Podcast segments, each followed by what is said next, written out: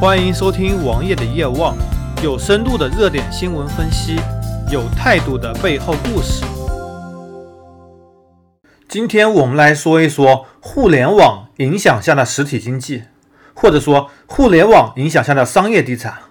在十几天前，王爷所在的衢州市，截止到目前为止最大的一个商业中心开幕了——新城五月广场。王爷也在开业的第一天。忍着痛过去转了一圈，说的好听，忍着痛，其实那天只是早上稍微痛了一下子，去逛店的时候还是没有什么疼痛感的。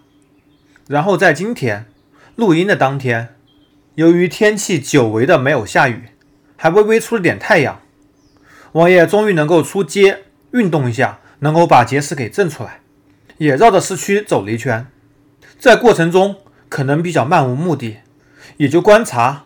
衢州当地的街边有什么新开的店？有什么店关门了？有什么店正在转租？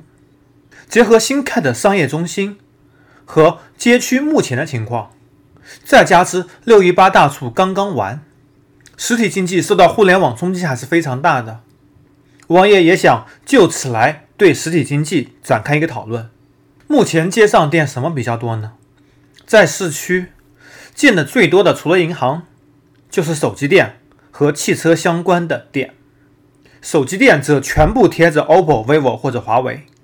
银行自然不用多说，四大行都自己买地皮，然后通过地皮来进行赚钱。其实四大行的主营业务是地产，各种小银行也纷至沓来，银行自然是街边所不可缺少一部分。汽车用品店非常多，因为现在汽车保有量非常大，无论是轮胎店、洗车店。各种装修、装饰、改装店非常的多。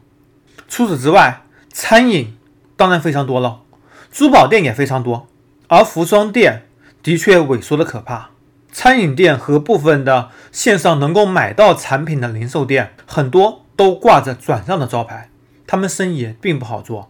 餐饮的原因是因为竞争过于激烈，而很多小商品零售店则彻彻底底沦为被互联网颠覆的产业。但是令王爷意外的是，衢州一家国美正在装修，租了非常大的店面，而苏宁也刚刚搬迁。苏宁搬迁原因也主要是因为原来位置的房租比较高，搬迁到一个相对便宜的地方。电器零售春天反而来了吗？其实和手机一样，电器行业存在着看不到的状况，很多人不愿意也不敢在线上购物。加之以苏宁为代表的卖场标称线上线下同价。这也就使得更多用户愿意在线下购买。其实，苏宁在线上和线下产品线有着很明显的不同，而苏宁在线上做活动款，线下是基本上都是不存在的。反之亦然。现在要想生意好，就是与线上展开差异化的商品和定价策略，或者说线上无法取代的餐饮。但是餐饮竞争太激烈了，新开的商业广场里面餐饮都非常低档，根本就没有什么高档的店。但是，往往低档的平民化的餐饮更能吸引消费者。非常高档的店，消费那么贵，也没有多少人会买单。毕竟现在经济一来不怎么景气，二来被买房压力压着的人们太多了。在互联网冲击下的实体经济或者说商业地产，已经走向了一个极端。他们所打造的目的主要是体验式消费。在这几年，全国市场以优衣库。以及 Zara 为代表的服装零售业采用体验式消费，或者以名创优品为代表的体验式消费代表，加之整个手机和家电行业也都是主打体验式消费。基本上，体验式消费已经成为目前线下消费的最大动力。快速消费品体验式消费俨然成了目前经济情况下的常态，而且依然有很多人不愿意相信线上的购物，这就给线下的。价格便宜的店有了更多的机会。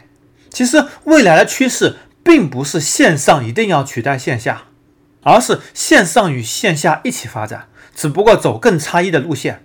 以王爷为代表的，认为线上消费又便宜、服务又好、商品又好的人，自然会在线上进行大笔消费。